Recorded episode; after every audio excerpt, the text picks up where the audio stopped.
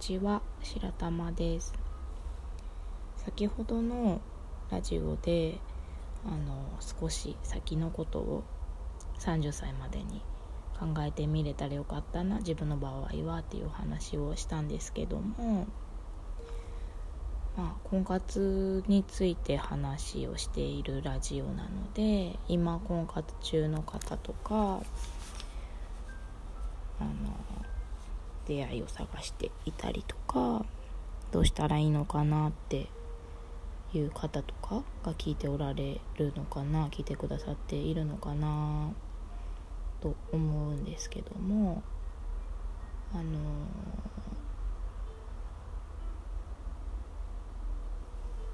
自分の周りにあの同じように同い年もしくはもう少し上ぐらいのあの女性の方がとても多いんですけども同じようにあの仕事を頑張っている。で結婚はまだしていません。で働いてるからとても気持ちもあの見た目も若くってまあ実年齢よりかはどこに行っても5歳とか若いねって言われるような方がたくさん勤めているような職職種なんですね。であの同期の仲良しのあの友達も年は2つ上なんですが私が結婚する1年前にえっ、ー、とその時同棲して半年とか1年ぐらいの方と結婚をしました。でなんか普段私たちの職種はまあ、女性が多い職場っていうのもあるんですが割とこうなんだろう男性慣れしていない層の人も多かったりしてあのまあ結婚はそのうちとか恋愛もあのいい出会いがあればとかっていうこう焦りも少ないしなんだろう。こう恋愛がこう生活とかの真ん中にはもちろんなくってちょっと後回しにしがちな人たち が多いかなと思います、まあ、結婚されててもあの、まあ、自分で稼いでっていう中でこうシングルで働いて子育てしてる方も多いですしなんか出産するのもまあ39歳とかで妊娠しましたみたいな人が割と多いのでなんか自分の中でも本当にこう30までに結婚しないととかあの子育て子供を産みたいとかそういう焦りが本当になかったんです。でもこういざ結婚するってなって結婚式どうしようかとか友達呼びますかとかっていう話になった時にこう職場以外の学生時代の友達とかとこう連絡を取るとなんかこう現実を突きつけられるというか現実を見たっていうかうん職場ではみんなが同じように35歳以上結婚していません。40前に結婚して子供を産んでいきますっていうのがなんだかスタンダードみたいになってるこう小さな社会の中で生活をしていますけども一歩こう職場から出た時に同級生とか友達その頃の友達とかはもう23人子供がいててうん上は小学生下は23歳みたいなあの友達も多いのでああそうだよねっていうねところに気づきますよね。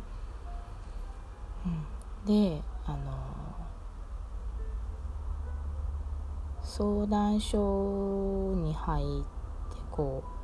う結婚が決まって相談所に入る時にはこう私はもう相談所の方と一緒にこう人生設計を立て直していくっていうよりかは自分である程度こう振り返りとかこれから自分がどうしたいのかとかを考えてあのだからどういう方と出会いたいのかどんな風な結婚がしたいのかっていうことをこう自分の中に持ってあの相談所に行ったんです。でいざ結婚が決まってあの今後のライフプランを、まあ、保険とかも含めてあの見直しをしましょうかお相手のことも一緒にしましょうかっていうこう場を設けていただいた時にあの今日から今から新生活新しい生活を2人で送っていくこうにあたり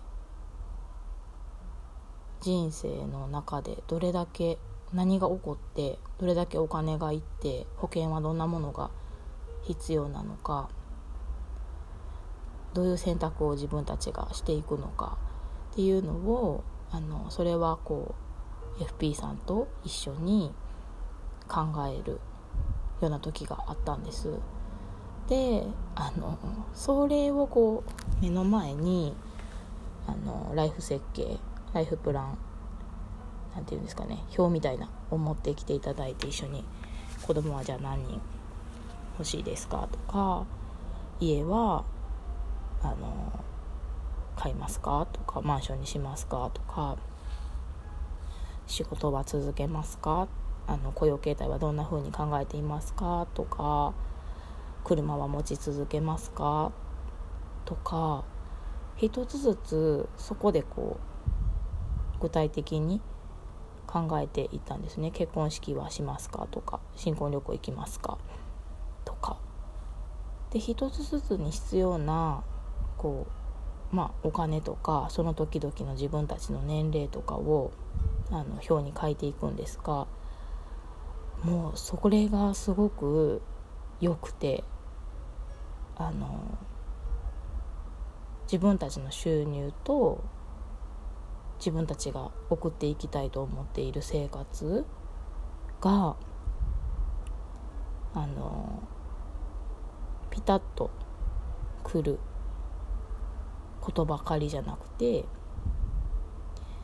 まあ例えば今37歳じゃあ子供は1人目はいつですか？とかえ2人欲しかったらもう必然的に40ぐらいですよね？とかってなった時にじゃあ子供が二十歳になったら自分は何歳で夫は何歳で収入はその時どれだけあって定年が延長されていて？とかっていうことを本当に目の当たりにして自分たちで考えて整理をしていくんです。でこういうのがまああの今回のはもう本当に相手がいててお金の話も含めてしたんですがあのもっとこう楽しい人生設計地図を書いてみましょうとかっていうのがこう定期的にあの、まあ、子供じゃなくてもいいかもしれないけど 10, 10代の終わりとか20代とかにあの自分なりに考えてみれたらすごく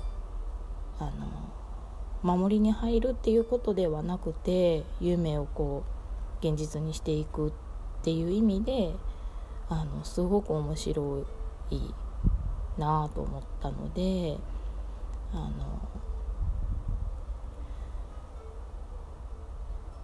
なかなかこう社会人になってそういう機会は